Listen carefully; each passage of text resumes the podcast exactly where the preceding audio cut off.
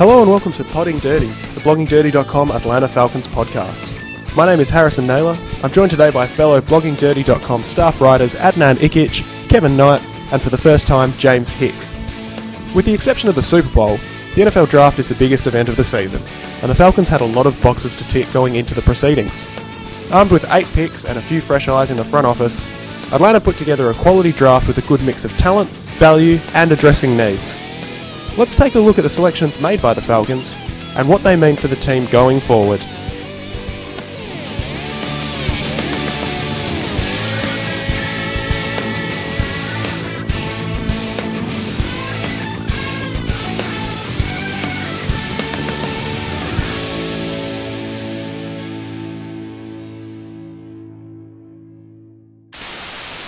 With the 8th overall pick, the Falcons addressed a pass rush that sorely needed an upgrade, taking Vic Beasley from Clemson. Extremely athletic and highly productive in college, this pick was hugely popular amongst the majority of the fan base. Adnan, what's your assessment of the Vic Beasley pick, and what can he do for this Falcons defense? The Vic Beasley pick was the best case scenario for the Atlanta Falcons in the first round. You're just watching the draft, hoping that one of these pass rushers falls, and Vic Beasley fell right into our laps. He's the guy that Dimitroff wanted. He will immediately address the needs of the passing defense. He is one of the best pass rushers in the draft. He is the best pass rusher on third down in the draft. He has a quick first step, and he can develop into something really special in Dan Quinn's system, and he could be the centerpiece of Dan Quinn's defense in a few years. Yeah, I loved the Vic Beasley pick. Like Don said, it was essentially the best case scenario for the Falcons, assuming, Dante Fowler didn't fall all the way to 8. Vic Beasley is by far the best pure pass rusher out of all the players in the draft. He's got some well-noted deficiencies against the run, but getting played at the Leo spot, where he's going to basically make his living on the Falcons, he's going to basically be charged with, hitting the quarterback every play if he can. They'll probably try to offload a lot of his run-stopping duties as much as possible to make sure that he can basically go after the quarterback. I'm very excited. We didn't have to trade up, didn't have to do anything. Slam dunk pick in my book. Yeah, it was. I was shocked he even made it that far. In our staff mock, everyone had Randy Gregory and Dupree mostly. I had done so much research on Dupree, I'd basically just written off Beasley. But the Jags, when they took Fowler, I was a little bit worried. But then the Raiders did us a favor by passing on Williams. And then the Redskins did us an even bigger favor, taking Brandon Scherff. And then Jets went best available, and that only left Kevin White for the Bears. And it worked out absolutely perfectly. Couldn't have been better scripted. We got the guy we wanted, the guy that wanted to be here. I mean, I don't know if you guys have seen his press conferences, but everything is just so exciting. He's so pumped to be here, and people were worried about him taking plays off, but if he's playing for his favorite team and everything, he's got as much motivation as he needs. I'm excited. He's the best pass rusher in the draft to me, and probably the best polished pass rushing moves. Hopefully he can come in and contribute day one. Yeah, you mentioned the excitement factor as well. How so many players rather seem to be rapt to be taken by the Falcons. It actually was a really pleasing trend.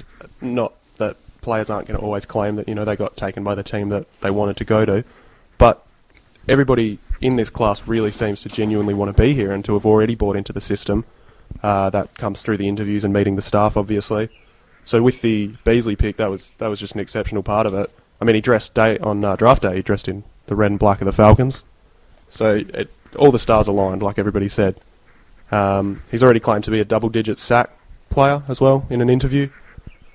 I don't really know. This has obviously been done to death, this first-round pick. It was just so exciting coming on day one, where we've possibly had a bit of mixed success in the past. We've actually been doing quite well on day ones recently, but we really needed to address the pass rush. We needed to fill that need, and I think we did it. We did it perfectly. Yeah, phenomenal player. I think he has the potential to come in and be a double-digit sack player. I don't think that he necessarily will in year one, mainly because, if you look at how the Seahawks defense plays, it's, you know, it's what Mike Nolan should have been doing with his scheme. Like, there's a lot of pressure coming from all over the line. So I think he could get, 8 or 9 sacks. I think maybe next year is when he takes off and becomes that double-digit sack terror. Yeah, I couldn't believe it when the Redskins took Scherff with the 5th pick. That's when I really started to hope. That's when I thought, wow, one of these pass rushers, whether it be Beasley or Leonard Williams, one of them is actually going to fall in our laps. That was just a beautiful moment. There's always anyone but Shane Ray. Yeah, basically. There's always that moment where you see that there's more players than remaining picks until your team's picking. And you just, you're doing the maths trying to eliminate people. And yeah, like you say, there was a moment where I was thinking, well, Williams is falling, so surely Beasley won't get taken before then. Like, he's going to be on the board. And I couldn't believe it. Like James mentioned, I'd already written it off in all of our mocks that there was no way he was going to be there. So we'll look at Dupree, we'll look at Gregory. But yeah, it was pretty much just a perfect dream situation. Moving on to the second round, despite inheriting 2 quality cornerbacks in Desmond Trufant and Robert Alford, Dan Quinn decided to add to the defensive backs with a somewhat surprising selection, cornerback Jalen Collins out of LSU. A big physical DB with excellent speed, Collins was selected over plenty of the offensive talent that was left on the board. Kevin, what's your take on the pick, both in terms of what Collins brings to the team and also what we left behind on the board?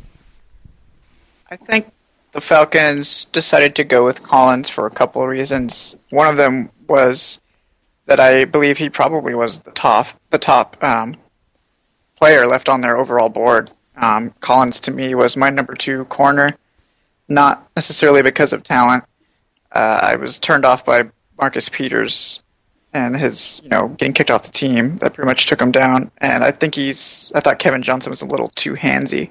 So I had Collins right behind Trey Waynes. He's raw, but he is a perfect corner for Dan Quinn's scheme. Quinn, he loves his big guys, his physical defensive backs, and Collins has the athleticism to match. I think he ran like a 4.45 or something like that. 4.48 in that area. 4.48, yeah. So he's got the speed to keep up with all but the freakish guys like Julio Jones, and we've got Desmond Trufant for that. So Collins, he's raw. His technique is going to need quite a bit of work, and he only started 10 games, I believe, at LSU. Which just blows my mind. I don't know how you can keep someone with that much natural ability on the bench. But he is probably just the best overall player left for them. I think Dan Quinn didn't want to roll with Robert Alford as his second outside corner. So this lets Alford move into the slot, where he's probably a better fit overall because of his size. Potentially... I don't know that Collins is going to be great this year, but, in 2016, the Falcons could have a really scary 3-cornerback group. And it was, obviously some fans didn't like that the Falcons chose to pass on, Jake Fisher, who was still there, and Eric Kendricks, who was my top-rated inside linebacker. I think that they just decided that Collins was the best value there, and that maybe the linebacker or offensive guard situations weren't as bad as the fans seemed to believe. So I really like the pick. It just all depends on Collins improving his technique and being able to contribute as a number 2 cornerback. Yeah, he probably at that spot, 42 overall, it definitely combined the best combination of value, need, and best available player, really, because there's no denying the talent. I mean, all the experts couldn't rave enough about how good he is and how he could potentially be the best corner in the draft. And as far as Dan Quinn's scheme go, how he'll fit in, he does like those big, tall, long corners, and we didn't really have a lot of those guys, to the point where we're talking about moving southward back to corner, where he played a little bit in college, because he is that type of long corner. And Trufant isn't necessarily that type of long corner, but he's a guy that's so good he can probably step into any scheme and any team and do fine. But Alford was a guy that was already having his own struggles in the previous scheme, and I don't know how confident they felt in him being a starting guy from day one, because he's going to have to play a different type of cornerback than he has in the past. And this pick, and it gives them more flexibility because, you know, people have talked about Alford possibly moving to safety now, but I don't know if that's necessary. But it does allow Alford to, or really the whole defensive back, it's Alford, Southward, and Collins to move around and from nickel to right cornerback to free safety. It gives them a lot of flexibility because the free safety, I just believe, is going to be a revolving door probably all season unless someone really steps up. And, you know, like you said, Collins, he only started 10 games, so there's already that in the raw experience, but he gets to watch Desmond Trufant, one of the best corners in the game, every day, and he's probably going to get taken under the wing of Raheem Morris, who's a great defensive backs coach in this league. So he should be able to come in and start day one and be a quality corner. He'll have his bumps in the road at the beginning, but he can definitely step up and be one of our better secondary players by year two. Despite, you know, the red flags that came with that pick, but overall a great value pick at 42. Not a lot of guys probably saw him falling that far. Yeah, I felt that this was a really necessary pick in the NFC South because he's a big, long corner. He's 6'2". He has incredible length, really fast, good agility, and in the NFC South, He'll be going up against some of the biggest wide receivers in the NFL. You have Vincent Jackson, Mike Evans, both are 6'5". Marcus Colston is 6'5". Kelvin Benjamin, and then Funchess, who the Panthers traded up to get the pick before ours, is also a tight end converted receiver who's also really big. So we just needed another corner to tame those hulking beasts of wide receivers in the NFC South, and I don't think they trust Alford to be going up against those guys one on one. But you know, he's an aggressive player. He's good for the zone. Really good for press coverage, which is something that Dan Quinn likes to run. And I felt that this was a really good pick, an underrated pick, getting a first round talent in the second round. It does seem to look like we're going to just basically be emulating the Seattle defense, which I think a lot of us already thought we would be. The direction that we went on the draft day, particularly in the early days, it seems like, yeah, we're really trying to get just big and physical. I know fast and physical's been the phrase all off-season that Dan Quinn's been throwing around. I liked the pick. I was a bit caught off guard by it, but I absolutely liked it. I would have thought we were going to take Kendricks there, but yeah, just a great pick. And you look at the defensive backs, which has been a revolving door of a couple of guys staying for a season or two seasons and then going. It really looks like we've got a nice solid group, and we really shouldn't have to address at least the top three corners on the roster for, you know, 5 years, hopefully, as if everyone can stay healthy. So that was quite a good pick, and also a fair bit of value, as others have mentioned. The other aspect of the Jalen Collins pick is that the corner failed 3 drug tests while at LSU. ESPN yesterday suggested that the substance in question was marijuana, and Collins is now subject to being entered into the league's substance abuse program. I've got a quote from Collins here. He says, "I was making some bad decisions and not hanging out with the right people, but what I've told the Falcons and what I've been telling everybody is that stuff is behind me. I've been making smarter decisions all this past year." Dan Quinn praised how Collins overcame setbacks, and Thomas Dimitroff promised to surround the second-round pick with, quote, good people in the Falcons organization to keep him on track. James, does this seem like a risky pick based on Collins' history, and is there any way that this is going to backfire?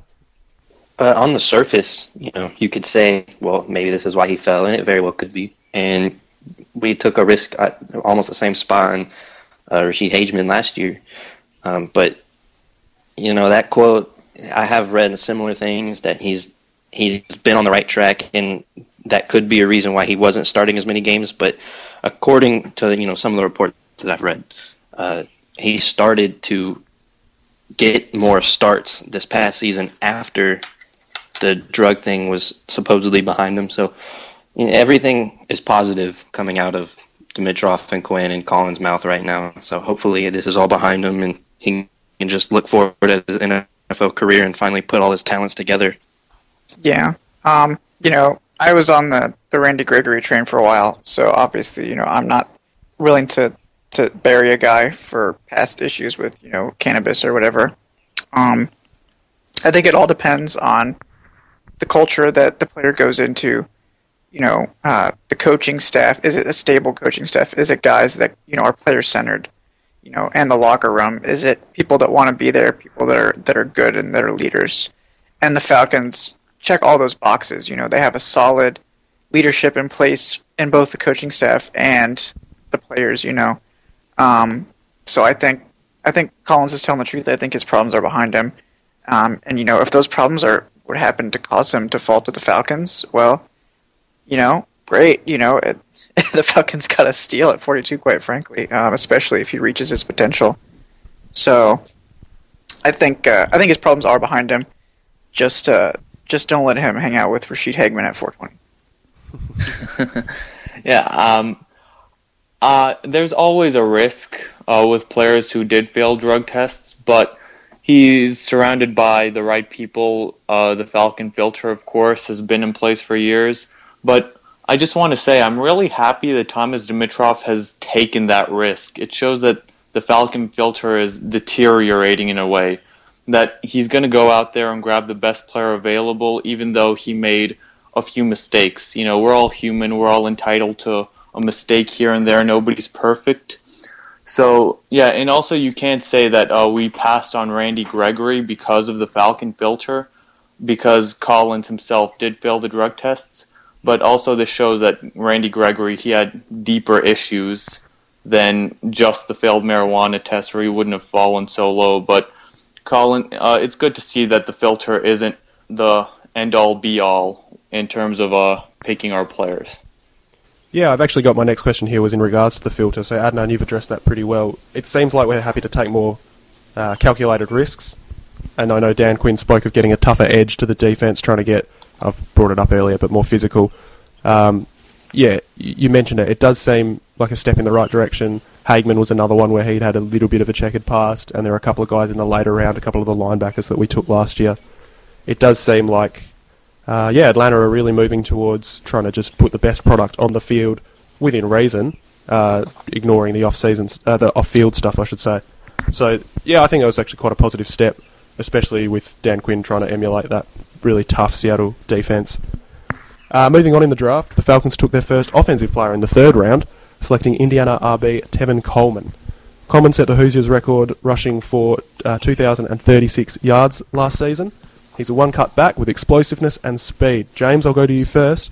What does the Coleman pick bring to the Falcons? And were you a fan of this pick? Yeah, I was originally. I might have been more of a fan of Ameer Abdullah, and you know I voiced that by picking Abdullah in the second round in the mock draft. But I mainly did that because I didn't expect so much talent to be there the second. But besides that, Tevin Coleman he's a great talent. I mean, there's no denying the speed. When I watch the tape, I see Antone Smith type of acceleration and speed. Just a run past guy is on a bigger frame, which is exciting. He's the definition of a north-south runner. He brings something different than Devonta Freeman and Antone Smith, and that's something that's important to bring to our running back stable, because we're probably going to lean more towards that running back by committee. Devonta Freeman, he can catch passes. He's a little bit more shifty. He can get in and out of cuts. He's a little bit more patient. But Tevin Coleman, he goes a million miles an hour all the time, which people, that's been a knock, but that's not always a bad thing. He could very well end up being our quote-unquote goal line back. I mean, I don't like that phrase, but he's going to be a guy that can get tough yardage quickly. He just makes one cut, and he goes, and you know, the patience needs to be worked on. He can get there because the talent's insane. He had that year, his last year at Indiana, it was amazing. He ran for over 2,000 yards on 1,200 of those coming on a broken toe. Not a lot of talent around him. All I ever hear is Indiana fans saying how bad the quarterback and offensive line was. And so for it kind of reminds you, that type of production with not a lot of talent reminds you of Adrian Peterson's MVP season off the torn ACL, running for all that yards, basically carrying them to the playoffs. Tevin Coleman basically carried Indiana's offense last year, and he did it against big teams too. He he was more productive against Ohio State than even Melvin Gordon was. And his average touchdown run last year was 41 yards, which just shows you how explosive he can be and how fast he is. So overall, I really like the pick. It's another fantastic value in the third round. Not a lot of people had him falling that far, and I'm sure plenty of teams would have been all over him if he'd fallen a little bit farther. So I'm glad he's a Falcon because he's definitely a game changer on the offense. Yeah, this is another really great pick, another home run pick by Thomas Dimitroff, getting a home run hitter. Coleman has the foot speed, and when he gets into top gear, then there's few who can hang with him. But I think he was hurt by the fact that he did go to Indiana. If he went to a school on a bigger microscope, a bigger name school, then I'm sure he would have definitely gone in the second round.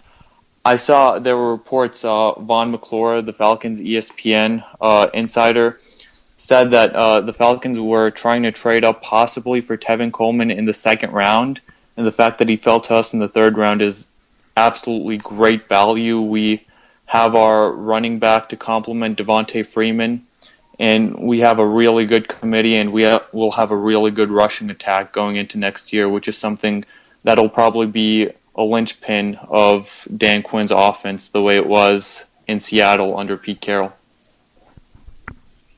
Yeah, echoing basically what these guys have said, Tevin Coleman in the third was like a pipe dream scenario really for me. He is a running back, probably my favorite running back in the entire draft. And a lot of people, he's in the Big Ten, oh, there's two other running backs, in the Big Ten that are both really good, with Ameer Abdullah and Melvin Gordon.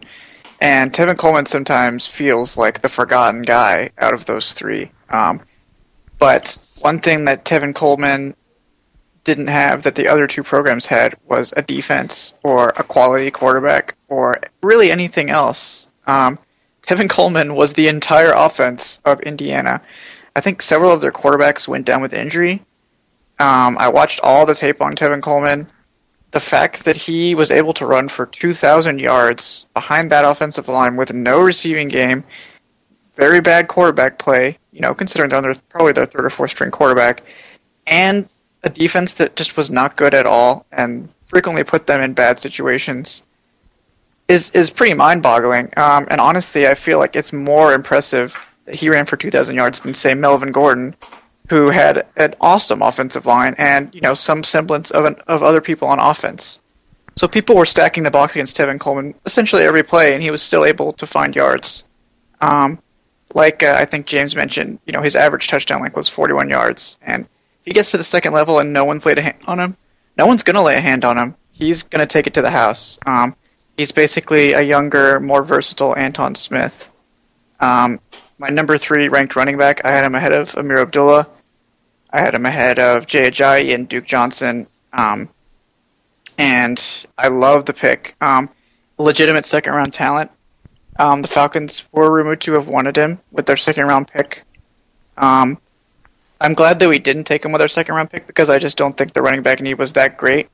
But for him to be available in the third with our pick, that's just an absolute steal. I did my first or second mock draft that I did this offseason. I said, Tevin Coleman in the third. That would be great if he happens to fall. Not thinking, he's not really going to fall. And he ends up falling. It's insane. Really, this might be one of the best picks in the draft if he reaches his ceiling. People have said he's maybe not the best fit for the zone. I actually think that's incorrect. Indiana loved to run Tevin Coleman up the middle because he does have the size and the physicality to be successful between the tackles. But Tevin Coleman's bread and butter and where he scored all those touchdowns was when he ran to the outside zone and escaped. I think the Falcons are going to use him in both facets. He'll probably be our short yardage back just because no one else is really going to fill that role. Devonta Freeman's a little on the small side. Antone Smith's mainly a home run hitter. But the thing with Tevin Coleman is he's really good all around. So we could be running him up the middle 2 or 3 plays, and then the fourth play we send him on an outside zone and he just outruns everyone. So I really can't talk enough about Tevin Coleman. He's one of my favorite players in the entire draft, and I'm just so psyched that we were able to pick him in the third round. Yeah, when you see a guy with that level of quickness and top-end speed, you usually expect them to be quite limited and to be a sort of shake-and-bake guy who, once he gets away, he's gone. But Coleman really does bring a lot of balance. He caught 25 passes last year, which was pleasing. He led the nation with 9 touchdowns of 30 or more yards. And Kevin and James, you've both just mentioned there the 41-yard average on his touchdowns, which is just ridiculous. Quickly on Coleman, yeah, you've also mentioned it, that we heard him. I heard that the Falcons were perhaps targeting him in the second, so it's got to be pleasing for the front office to have landed him in the third. And there was also a story going around that the Texans were going to try and trade back into the first round to pick him. So that just vouches for his talent even further, although the Texans did pass on him in the second and third round, so take that for what it's worth. Might have just been one of those smokescreen things that are out there at the moment or during the draft. But yeah, he's extremely talented, and I think if we can get him in a bit of space, all he needs is one crease and he's gone. So that would be the ideal situation, would be for him to have a really significant portion of the snaps. In taking Coleman, the Falcons passed on a few other highly regarded prospects, though, such as edge rusher Eli Harold, wide receiver Chris Conley, who performed excellently at the Combine and was quite a popular pick, and TCU linebacker Paul Dawson, who could have filled that inside linebacker need for the Falcons. Did we go offense here too early, Kevin? I know you're extremely high on Coleman, but overall, if it hadn't have been Coleman, if it had been another running back, did we go offense too early? I think it was borderline too early. I thought we should have waited till the fourth to address running back, because there were so many good ones, and a lot of them fell extremely far. But I'm okay with it because Coleman was such a good value. I'm going to go on record saying I don't particularly like Paul Dawson. His combine was quite bad, and the coaches apparently didn't like him at all. He was a handful. So I wasn't really high on him to begin with. I know a lot of people loved that he was always making plays, which is obviously a good thing. I just feel like, other than Tevin Coleman, the value on offensive guard wasn't great there. I wasn't a fan of taking a wide receiver that early. I wasn't a fan of taking wide receiver earlier than the fifth, honestly. But I just feel like, Tevin Coleman was by far the best value there. You're getting basically a borderline first-round running back in the third, and you were also able to fill two of your biggest needs earlier on. I just feel like he was a luxury pick that was a perfect value at that time. So yeah, I'm glad the Falcons just pulled the trigger. Yeah, I don't think it was we necessarily went offense too early. You have the chance to get someone that can change the game that much in the third round, someone that we coveted even in the second round. You have to take it, and it might have even been the highest player on their board, passing on some other guys. And, we did, in free agency, we managed to sign some mid-tier pass rushers like O'Brien Schofield, and that, I don't know if Eli Harold was necessarily that important of a pick there, especially with us already having Beasley. I'm not, after Beasley being taken at 8, plus all the guys that we signed in free agency, I wasn't upset at all with taking Tevin Coleman. We needed, it wasn't a huge need, but we needed a running back, someone that can bring something different than the other two guys we have, and Tevin Coleman certainly is going to be a home run threat along with Antone. I feel sorry for defenses.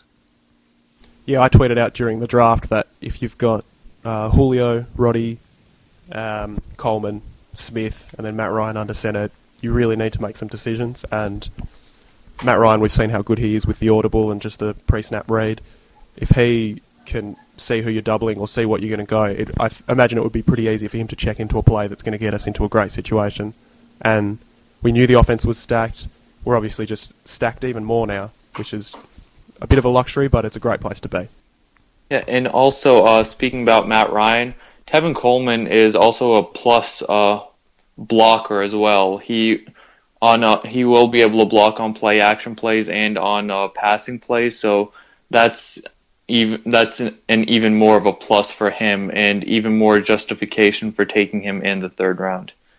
Yeah, and pass blocking, something that rookies struggle with typically in the past, but there was a lot of high praise for Coleman and his pass blocking, which is fantastic. Now, we've just spoken about how stacked the offense is. There was another new toy for Kyle Shanahan. In the fourth round, the Falcons selected wide receiver Justin Hardy from ECU. Hardy set the FBS record for receptions during his time in college and is an excellent slot option to replace Harry Douglas. He's not particularly fast at the top end, but he is exceptionally quick. So he uses his quickness to gain separation, and he's got great soft hands, catches a lot of the passes towards him, not a lot of drops. He had the fastest three-cone drill amongst wide receivers at the Combine. He had the second fastest amongst all players, and I'm really excited about the pick. I think Hardy's the sort of true slot receiver that the Harry Douglas probably really wasn't. You know, Douglas was more comfortable lighting up outside. Hardy, with his size and a bit of toughness, and he's also extremely quick. I think he's excellent to be a possession slot receiver. Not sure how he's going to go in terms of the home run plays, but that's probably not what the Falcons were looking for here. Also, I think, you know, without a top-tier tight end, Hardy was probably... he was definitely excellent value, but I also think he's going to be quite a big cog in the offense. Adnan, what were your thoughts on the pick? This is just another case of the Falcons going and taking the best available pick, who also fills a need. You mentioned it with Harry Douglas going. We needed someone to replace him, and Hardy comes in and he replaces Harry Douglas right now, and he is a potential replacement for Roddy White in the future when Roddy does end up retiring and going into the Falcons' Ring of Honor. This is just a really good pick. Hardy, 70% of his catches were for first downs. He's an incredibly productive wide receiver.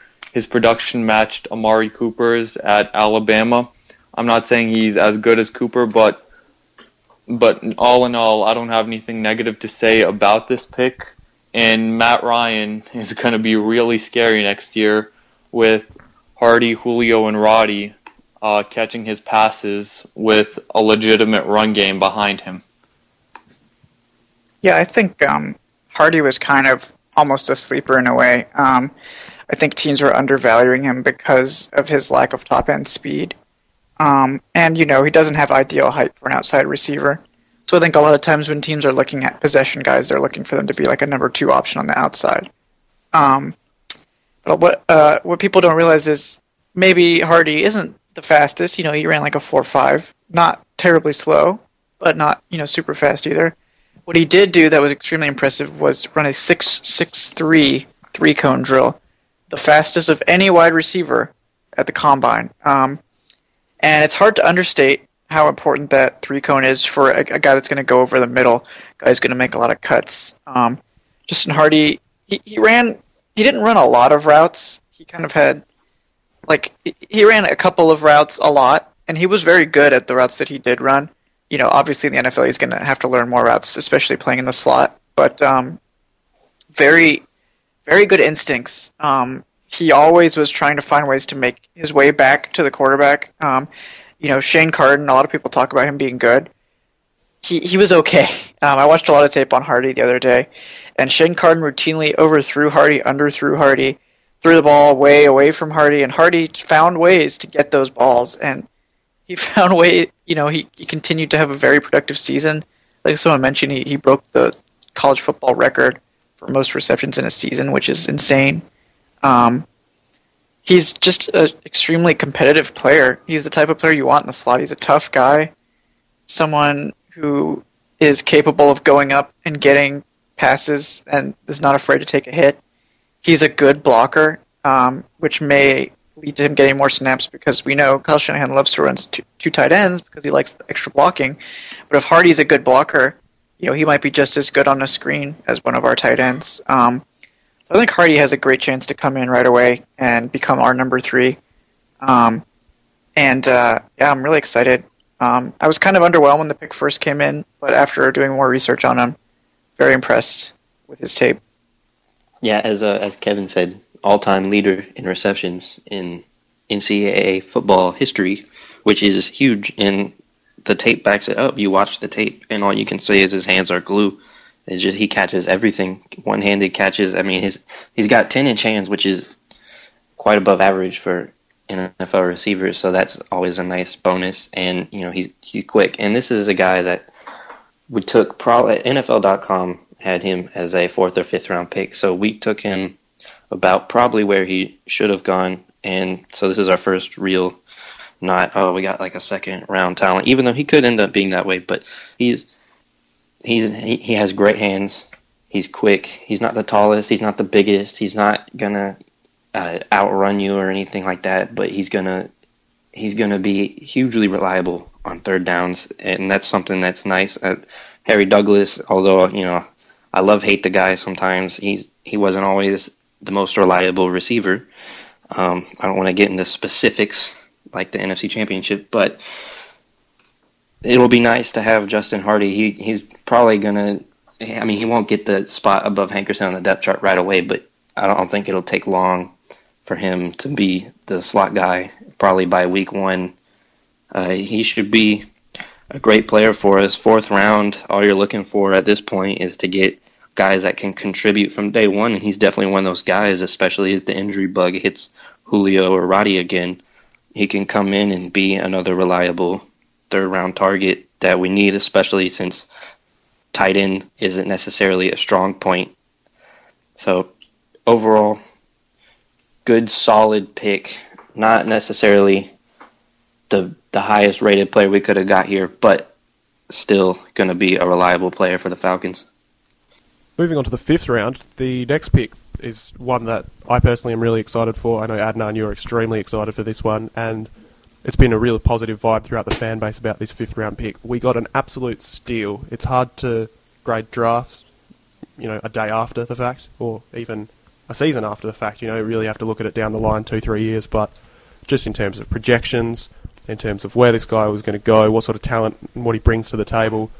Nose tackle Grady Jarrett from Clemson. Vic Beasley's teammate at Clemson. He's come out at the same time. We've taken him with the first pick of the fifth round. We traded up to get him. A nice part of the story is that he's the son of former Falcon legend Jesse Tuggle. So that's, you know, going to be great for the fan base. But Kevin, I'll go to you first. What were your thoughts on this pick? I mean, the biggest steal of the entire draft is what several NFL analysts are saying, and it's what I'm saying. Grady Jarrett was one of the top defensive tackles on my entire draft board. And, you know, when I saw that he was around in the fifth, I was like, this is insane. Like, I can't believe people have passed on him. And the reason that people passed on him is because he's listed as a nose tackle, like you said, and a lot of time, and he is basically a prototypical nose tackle in the way that he plays. You know, I think he had the highest run stop percentage of any defensive tackle or nose tackle in the entire college football. The reason that he fell is because of his lack of size. He's only 6. You know, I think he's like 6'1.5. You know, almost 6'1. He's not quite as big. He's not quite big enough to be a nose tackle in a 3-4 defense, which is why a lot of 3-4 teams are probably passing on him. What he's a absolutely perfect pick for, and a lot of people are calling him a 3 technique, and I don't know that that's the only thing he can play. I think for the Falcons, he's going to be that 1 tech, similar to Paul Soliai. In the 4-3 under, though, you don't need your nose tackle to necessarily be as big. So what he'll do, I think, in his first year at the very beginning of the season is he'll come in for Paul Soliai in third downs in passing situations. And he'll take over for potentially Soliai long-term even. He's basically an incredible football player. He's just great at what he does. He's a little undersized. That's the only knock. Like, if you read, you know, NFL.com, CBS, they all say, oh, he's undersized. You know, that's about all you can say negative about him. I mean, he's got great technique. He's explosive off the snap. Somebody on the Falcoholic did a comparison of him to Geno Atkins. And the only thing Geno Atkins did better than Jarrett in the combine was his 40-yard dash. And the 40-yard dash doesn't matter squat for defensive linemen. Jarrett, I think, actually had a slightly faster 10-yard split of 1.69, I think, to Geno Atkins 1.7, and in every other measurement, Grady Jarrett was right there with Geno Atkins. And if the Falcons can get Geno Atkins or something like him in the fifth round, that is an insane steal. You know, pair up Hageman and Jarrett on third downs with, you know, Beasley and Claiborne or another pass rusher outside. I mean, that is 2 great interior penetrators with size and 2 great edge rushers. I mean, he could be, when all said and done, one of the best picks in this entire draft. So, yeah, I'm happy about it. This is my favorite Falcons pick in years. I couldn't believe that he fell to the fifth round, and I'm sure Quinn and Dimitroff couldn't believe it. I'm sure they were licking their lips when they saw him falling and they saw him get to the fifth round. They immediately traded up, gave up a sixth rounder to go up to him. He's a second round projection on NFL.com. Kevin already mentioned it. He's really explosive. I just can't believe that he fell to us. According to Land Zero Line, he's one of the safest prospects in the entire draft. Zero Line is an NFL.com columnist. He put him in a class with Brandon Scherff, Amari Cooper, Leonard Williams, and Melvin Gordon as the safest players in the draft. And in the last sentence, in the analysis for Jarrett, he said, "Mark my words, Jarrett will be giving NFL centers the blues for years to come." And the fact that we got him in the fifth round is insane value, and we just got the steal of the draft, in my opinion. It's exciting to take Falcons royalty, Jesse Tuggle's son. When Justin Tuggle came out of Kansas State a few years ago, a lot of Falcons fans wanted him. But when Grady's name was called at the draft, I had to do a double take because I had heard the name. I had seen it in mock drafts and stuff in the second and third round. And I was like, is this the same guy? I had to double check, and it was the same guy. So definitely a steal in the fifth round. Giving up a sixth, I don't even mind that at all. That's fine. We still ended up taking seven players. So there's not much more to be said. He's gonna be a great interior pass rusher. He's Jesse Tuggle's son, and he was a steal of the draft. Yeah, and just because he was such great value, fans still need to temper their expectations. You know, he's not going to come in day one and necessarily start. Kevin mentioned how he might be used on a rotational basis, especially on third downs. He looks like he's going to be a contributor, but just because we've got high expectations now, we still need to just keep in mind he's a rookie. You know, don't get carried away. But apart from the size, yeah, there doesn't seem to be an injury. There didn't seem to be any off-field problems. He was actually a captain on Clemson defense, so that obviously helps for Thomas Dimitroff, who's been known to really favour captains and high-character guys. Poor attitude doesn't seem the case, you know, because he's captain and everything. So basically, we've all said it. It looks like we got the steal of the draft. Again, what are you going to make of that one day after the draft? We'll have to see a couple of games into his career. We'll have to see a couple of seasons down the line. But, yeah, it just looked like an exceptional pick. I'd just like to say about Grady Jarrett, it was very good of the Falcons organization. We reached out to him immediately after finding out that his house had burned down on Friday night, and that was a pretty tragic situation for everyone involved there. But Jesse Tuggle got to announce his son at the draft, and then Arthur Blank immediately reached out to rectify that situation and make sure the right people are getting involved. So I'd just like to point out that was good on the Falcons organization to do all that. Yeah, correct, and all the best to Grady during a pretty tough time, but also quite an exciting time with the draft. I believe he watched the third day at his cousin's house because, like you mentioned, their house burned down. So, yeah, all the best to Grady Jarrett, and congratulations on the Falcons organisation. We'll try and surround him with good people and get him through that, and hopefully he can be really productive for the team coming up. Lastly, we traded away our sixth-round pick to move up for Jarrett, so lastly we have our two seventh-round picks. Offensive tackle Jake Rogers from Eastern Washington and defensive back Akeem King from San Jose State. Despite his versatility, Rogers will be trained at tackle, according to the team, and similarly, Akeem King will be treated as a cornerback, despite some experience in at the safety position. Seventh-round picks are essentially low-risk projects, and I feel I've grabbed two pretty athletic guys here. You know, we've had some good projects in the past that have turned out in the seventh round. Jason Snelling's probably your best-case scenario for a seventh-round pick in recent Falcons history. Hopefully they can turn into some quality backups and maybe even a little bit more going forward. The versatility of both of them is nice to have, and it'll be good to have them in camp at least. Give the front office a bit of flexibility. Does anyone have any thoughts on these two picks? I mean, were there guys left that you'd rather have had, or are we trusting the front office saw something here and they think there's something to develop? I'll say that I had Akeem King as my 249th pick in the mock draft, which is the only one I got right. Go figure. But yeah, he has a lot of physical traits. He's tall. He's at least 6'1". I've seen him listed at different heights, but yeah, he's 6'1" or 6'2", and he can play corner and safety. Dan Quinn said, like you said, they're gonna play him at corner to start, just another long guy in the secondary. Definitely should be able to compete. And the interesting thing I saw was that the Seahawks and the Raiders and us, we were the teams to privately work them out, and they all now, with after the coaching turnover, we and the Raiders now have Seahawks personnel within the coaching staff. So that was just interesting to note that those type of tie-ins all were interested in him. So hopefully he can come in and be the type of secondary guy that we need. And as far as Rodgers goes, he was a former tight end at Washington State and then transferred to Eastern Washington to play tackle. And he's just going to be solid depth. Maybe he can do something one day, but there's not much to be said for Rodgers. Yeah. The biggest thing about Jake Rodgers is that we got another Jay Rodgers on the team. I feel like that's very important for the success of the Falcons. But other than that, I don't know a whole lot about him. He's a guy with good size. He's rumored to have pretty good athleticism. I mean, James mentioned that he played tight end, so obviously he's got some quickness.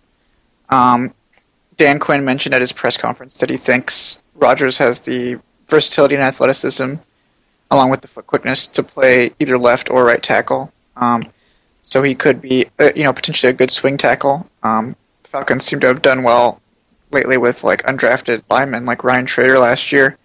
Came in and played really well at right tackle and was a surprise pretty much to everyone. So if they can get the next Ryan Trader and Jake Rodgers, great. The more exciting of the 2 7th rounders, though, is definitely Akeem King. He is a great athlete. He's kind of like Southward in a way, in that he was just a phenomenal athlete. He ran. He's a 6'1", I think, 210-ish safety. He ran in the high 4.3s, so a really phenomenal athlete. What really stood out to me watching his very limited tape that was out there, great gunner on special teams, really good. And how the Falcons love to have their depth players be on special teams. Just a fantastic special teams player. And Quinn mentioned that he wants to play him at corner. And, the Seahawks are notorious for taking the late-round guys and turning them into stars.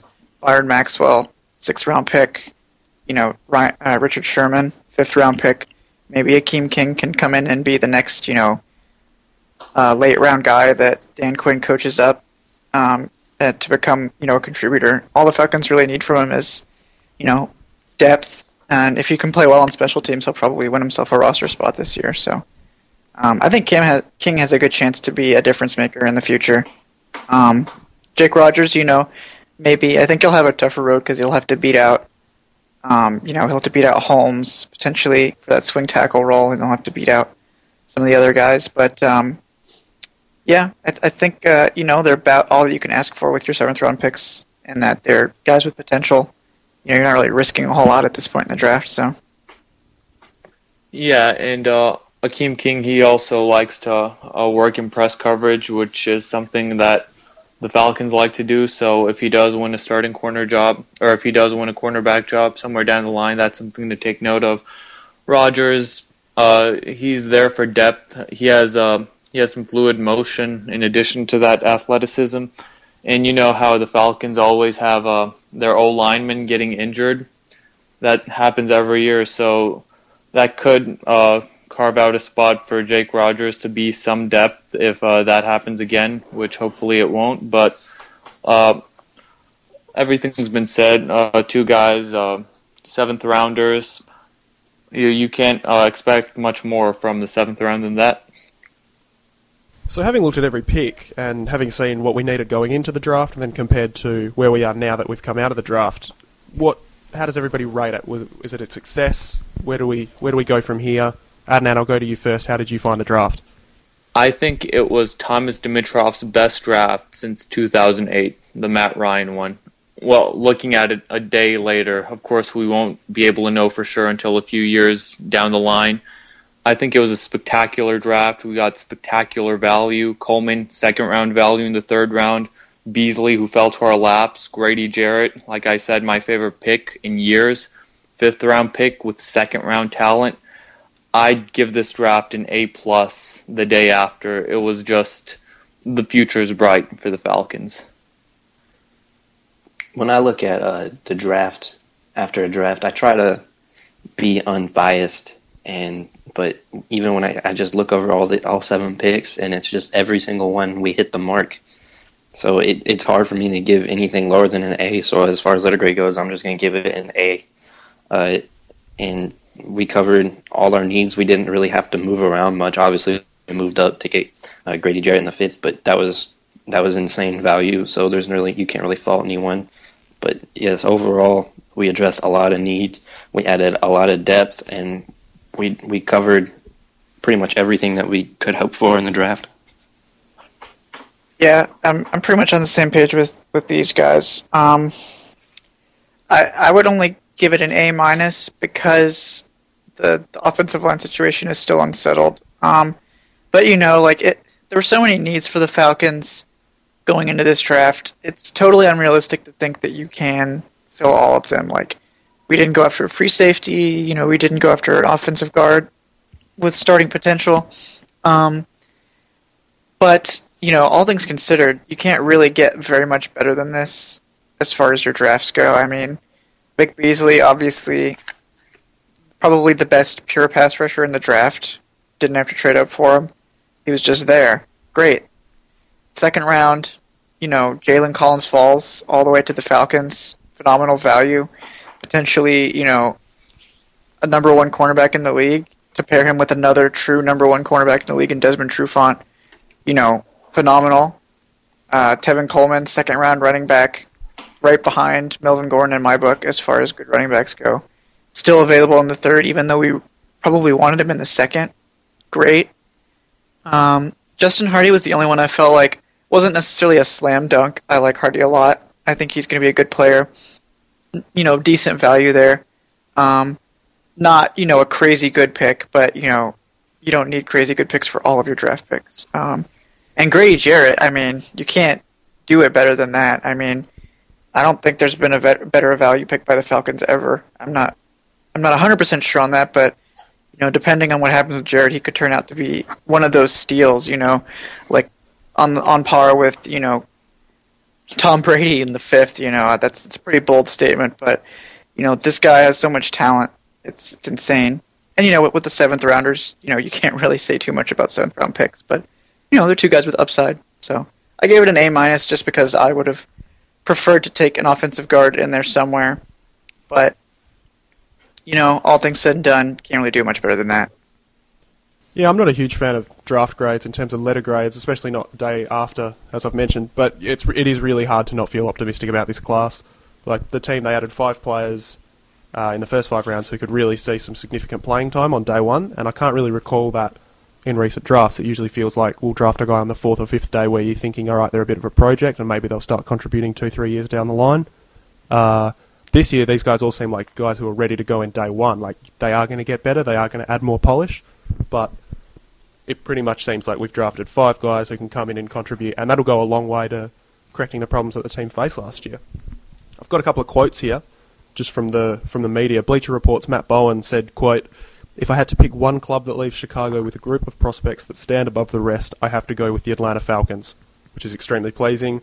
The other one I liked was Will Brinson from CBS. He described Dan Quinn as, quote, "a walking fire emoji" right now. So that is pretty positive feedback from some neutral observers. It's nice to see the Falcons in the spotlight for a bit. We've been out of the spotlight for a few years, and even when we were good, a lot of the criticism amongst the fan base was that the media don't pay us enough attention, but the Falcons seem like the consensus pick to have at least had one of the top 3 drafts, if not the top draft. One of the few criticisms of the Falcons draft was the failure to address the left guard position. I know Kevin's just mentioned that there. The free safety position also looks a little bit up in the air, and we didn't pursue a tight end, which was possibly a need coming in. What do you guys feel are the biggest holes left on the team? Kevin, I'll go to you first. The biggest hole, it's a good question. It's hard to say because obviously the team feels confident about their left guard situation going in. I'm going to defer to them on that one. The trust on that is hard after 2013, but I'm going to defer to them and say they have it under control. Maybe Sam Baker is able to stay healthy and play, or Khan suddenly becomes good, whatever. So after that, I think it's free safety because the depth there is non-existent. You basically got Desmond Southward, sky-high potential. Not really sure if he can come in and start this year. I would like that because he's an insane athlete. And if you watched any tape on him last year, you know, in his limited playing time, the dude flies around the field. He's so fast. It's insane. You know, Charles Godfrey, we have no idea if he's going to be solid again or if he's going to be what he was in 2014, which was just disappointing, like a shell of his former self. I would take the over on him returning to somewhat decent play, but it's not really what you're looking for in your free safety in Dan Quinn's defense. You need someone that's going to step in and play well. I think free safety is the biggest need. We could look to find someone maybe when cuts come out. With a tight end as well, that being a need. I don't think it's a huge need. I think the tight end class was pretty weak this year. I'm sure we'll bring in someone in UDFA, you know, that can do something. But I think, you know, Toilolo, Moaki, and Jacob Tam can be a decent, not great tight end group, but I think they'll be enough for us to get by. I don't like someone said earlier, there's just so many needs that we had that we couldn't really fill them all with the draft. Kevin mentioned the free safety position. We talked about in the last podcast how important the free safety position is in the cover three scheme, that center fielder, like what Earl Thomas does in Seattle. I'd go with the free safety position because it's so important in Dan Quinn's scheme. But also, I'm not too high on the tight end position. Toilolo, Tammy, and Moyaki. You know, Toilolo was not very good last year. Tammy and Moyaki came here as almost minimum salaries. And Kyle Shanahan's offensive scheme, it generally likes to work with two tight ends. So, you know, we will have some holes going into next year, but hopefully we'll be able to address them with some undrafted free agents who turn out to be gems. And hopefully some players will stick out above the rest. The top three needs that everyone seems to talk about here is the left guard, free safety, and tight end. And as far as left guard goes, Sam Baker had the potential to be one of those June 1st cuts. But with how free agency and the draft has gone, we haven't really been able to find a suitable replacement for replacing Justin Blaylock. So, and we can afford the luxury of hoping Baker gets back to his former self and can maybe kick inside and play a new position. If not, it's going to be an open competition unless we sign someone, which I doubt. But same thing as free safety. There's potential at both spots. A young guy's going to have to step up, or a veteran's going to have to become their former selves. At free safety, Desmond Southward and Akeem King both have potential, but Dan Quinn has said for both of them that he'd prefer to work with them at cornerback, at least first. So we'll see how that goes. Robert Alford's more of just a fan's speculation moving to free safety. I wouldn't count on it. But yeah, with free safety, hopefully a young guy steps up. For tight end, I really like the group. I just hope that everyone can stay healthy. Moiaki has been an injury problem in the past, and Toilolo still has potential. I mean, how can you not like a guy that's 6'8", but he's making it very easy to hate him with all the drop passes. But yeah, Jacob Tammy is the solid guy. Hopefully those guys can all stay healthy because the group doesn't have anything behind those three. And then an underrated need would probably be linebacker, like inside linebacker specifically. But that's something that we have a lot of. We don't necessarily have any top-heavy talent there, but there's a lot of guys like Prince Shimbo and Marquise Spruill, guys that can be consistent if someone wants to get hurt. It'll be interesting to see where the Falcons go with some of those needs. One option that we've actually had quite a good success rate in the past with is the undrafted free agency class. So guys that aren't drafted and you can bring them in as a priority free agent. There's been a host of players that weren't picked that have already been linked with Atlanta, as well as some pretty popular names like Wes Saxton, Zach Zenner, I know Adnan mentioned last week as perhaps a sleeper option. Guys like Tywan Jones and Nick Marshall, I think they've already latched on elsewhere. But the Falcons did bring, or have begun to bring in, an undrafted free agency class. Adnan, we'll start with you. Is there an undrafted guy that the Falcons have, or that perhaps someone who's still out there yet to sign that you're looking at that is a name to keep an eye on? Well, the guy that we have signed that I'm pretty excited about, it's Shane Wynn. He is a Hoosier. Like Coleman, went to Indiana. He ran a 4.29 40 time at his pro day, and he's not going to win a starting receiving job. Not at first, maybe somewhere down the road, who knows? But the potential really lies in the punt returning and kick returning. He's an experienced returner. He has that blazing speed. He could learn from the greatest ever, Devin Hester, because Hester is getting up there in age. He won't be here forever. So it's just a guy somewhere down the road who has some potential to be good in special teams. Shane Wynn. Yeah, someone that I really like, that I'm super surprised didn't get drafted, I'm actually pretty much blown away that he didn't get drafted, was Kevin White out of TCU. Not the fastest corner, not the biggest corner, but he just has great technique, He just was so good at the Senior Bowl, just so surprising. He just kind of, his main issue is his size. He's only 5'9". He just was surprisingly good in coverage against some of the top receivers that he played against, on that TCU defense that was one of the better units in college football last year.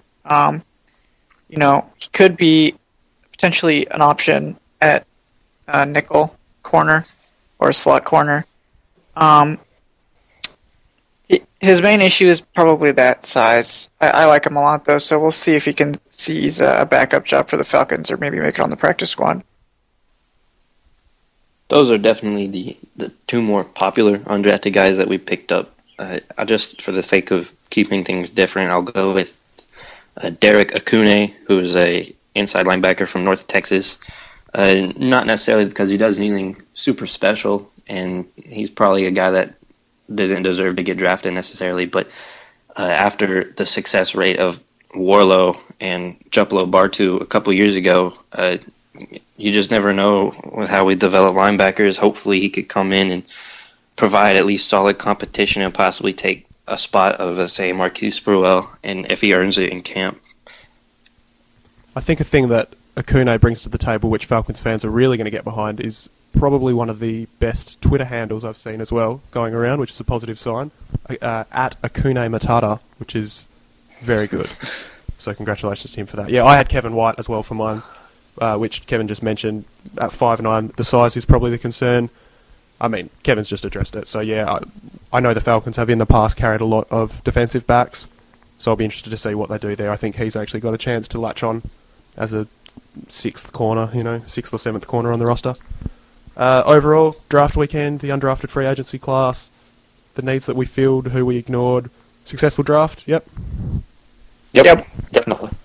We touched on it slightly earlier, but the left guard spot seems the only position on the roster with no obvious day one starter.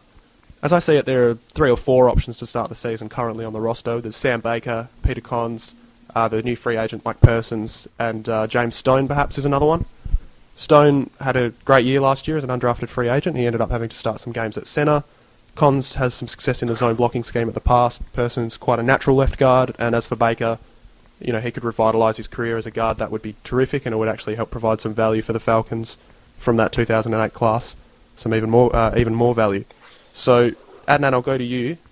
Where are we going to go with a left guard, or is there somebody on the roster you see who's really going to pull away from that pack? I think the guy who has the tools, who has the advantage as of right now, is Peter Conns, because he did play guard. He played right guard his rookie season. He hasn't been the best player since we took him in the second round out of Wisconsin, but I'm hoping that he'll be able to take a step forward in his career and win out that left guard spot. And if he could, that would be huge for the offense. I'm going to give the benefit of the doubt to Sam Baker that he can do something. I think for as much money as he's getting paid, the coaching staff would like to give him the first crack at it, barring an injury to Jake Matthews or Ryan Schrader, because those are slated to be the tackles right now. But Robert Gallery was someone that had, I mean, he was not that great at ever in his career, but he had a slight revitalized career after he kicked inside the guard. So perhaps Sam Baker could follow other players like that that were, you know, possibly bust coming out. So hopefully, I do like Sam Baker's chances. I want to see him succeed. Yeah, with Sam Baker, you know, everyone likes to hate on him. The fact was, he had a pretty good 2012 season, which, you know, unfortunately, that was his contract year, and TD was like, oh, one good season? Okay, we'll pay you, like, lots of money. But I think they're going to try everything they can to get Sam Baker somewhere in the starting lineup. You know, he's got a shot. Obviously, having the foot quickness to play left tackle, he has the ability to play guard. I think they'll give him a good crack at it, and that's, of course, assuming he's healthy enough to do so. But I think Peter Kahn's will be heavily involved. They're going to try to squeeze some value out of him, too. Kahn's did have success in the zone blocking scheme at Wisconsin. He did play right guard, as was mentioned, but he was not good at right guard ever. So maybe left guard is better for him. I don't know. And, you know, we signed a bunch of guys. We signed Mike Person. He has a little bit of experience. And we also signed Jared Smith, who I believe was a defensive tackle convert to offensive line, kind of like Replogle. So, yeah, we have some options. I think Sam Baker, if healthy, will get the first shot at it. But Kahn's also has a chance. Ideally, we wouldn't be going with either of them as the ideal option. But I think left guard was just the spot that kind of got pushed to the back burner this season. So we'll just have to deal with it. Yeah, and I think we've all discussed how positive and how highly regarded we feel about that class. So to not address the left guard, but you know we've got three or four really good options there. I think Baker's probably the best of the lot. Kevin, you mentioned if health, that's always been the concern with Baker. But I think we're in a better position perhaps than we thought, especially considering how thin the offensive line talent got around our picks. There were a lot of little mini runs on offensive line before we picked. Last week on the podcast, we discussed Desmond Southwood being cross-trained at cornerback and safety. It's come out again that they continue to plan on using him as a cornerback going forward. This week, reports have surfaced that Tyson Jackson has been playing defensive end exclusively at the minicamp, as opposed to his role last year where they tried to play him inside as a bit of a tackle. Suddenly, the depth on the edges is looking quite good. Kevin, I know you've got a pretty strong opinion about how we misused Tyson Jackson last year. I'll go to you first. Is there anything to look at here? Well, yeah, Tyson Jackson is a defensive end, so it's no big surprise that he's getting defensive end snaps. I think the surprising thing is maybe that they've actually used him as a 4-3 defensive end. But if they are running the 4-3 under, which, you know, I'm assuming they will run that on some snaps because Quinn loves 4-3 under, and I think it's fantastic defense for the Falcons personnel. The 5-tech defensive end and the 4-3 under is basically functioning as a 3-4 defensive end. And Tyson Jackson in Kansas City was their strong side run-stopping defensive end. He's not a tackle. He's not an interior player. He's an outside run stuffer, and I think that's exactly where the Falcons will have him when they start the season. Great at stopping the run. Obviously a disappointment as a pass rusher. He was a disappointment as a pass rusher at Kansas City too. But you know, on the 3-4 under or the 4-3 under, is offset to the weak side of the formation, so your 5-tech strong side defensive end has to be able to hold up, and Tyson Jackson is the perfect guy to take on people in the run game over there. So I think that's where he'll be, and I think he'll have a good year. Yeah, Kevin pretty much said it. Tyson Jackson was getting misused last year. You know, hopefully if played in the right position, he will have a more productive year. He will be good this season. And let's not forget, Tyson Jackson was a top 3 pick in the draft before, so the talent's definitely there. As for Southward, I hope they do keep him at free safety. Now, we did address the cornerback need in the second round. We have some cornerbacks, and Southward is just so Southward is just so athletic that I'm hoping that he will be able to come in and be an effective safety from day one. Tyson Jackson, he should be our Red Bryant that was for Seattle under Quinn and Gus Bradley. He should come in and fill that role just fine. He'll have, I believe, if I'm not mistaken, it'll be Brooks Reed playing linebacker behind him, who does have some pass rush ability. So it does help balance out Tyson Jackson's lack of pass rush ability with a solid linebacker behind him. But I'm excited to see how we use Tyson Jackson because he is getting paid quite a bit of money. So I'd like to see him be successful and realize his talent. So we've covered quite a lot today. Obviously, the draft was the biggest story. There's a nice undrafted free agent class for fans to look at and maybe circle a few names to have a look at down the line. We're all pretty positive on the draft. We feel that the other teams' drafts, you know, specifically in the division, perhaps weren't as good as they could have been. So maybe the Falcons have started to pull away and are looking towards a little bit more success than expected in 2015. Does anybody have any additional comments or perhaps a good upcoming article this week that we should be looking out for on bloggingdirty.com? Yeah, speaking of Jalen Collins, I'm working on a piece right now that's basically examining the impact that Collins will have on the Falcons secondary. So I'll give you a little nugget from that, is that I think Desmond Southward is going to stay at free safety, and Collins is potentially going to come in and start from day one alongside Trufant. I don't know that he will be great out of the gate or even good out of the gate, but I think the Falcons want to get him in and involved as soon as possible. I just want to say that my prediction of us going 12-4 is looking a lot better this week than it was last week. It absolutely is.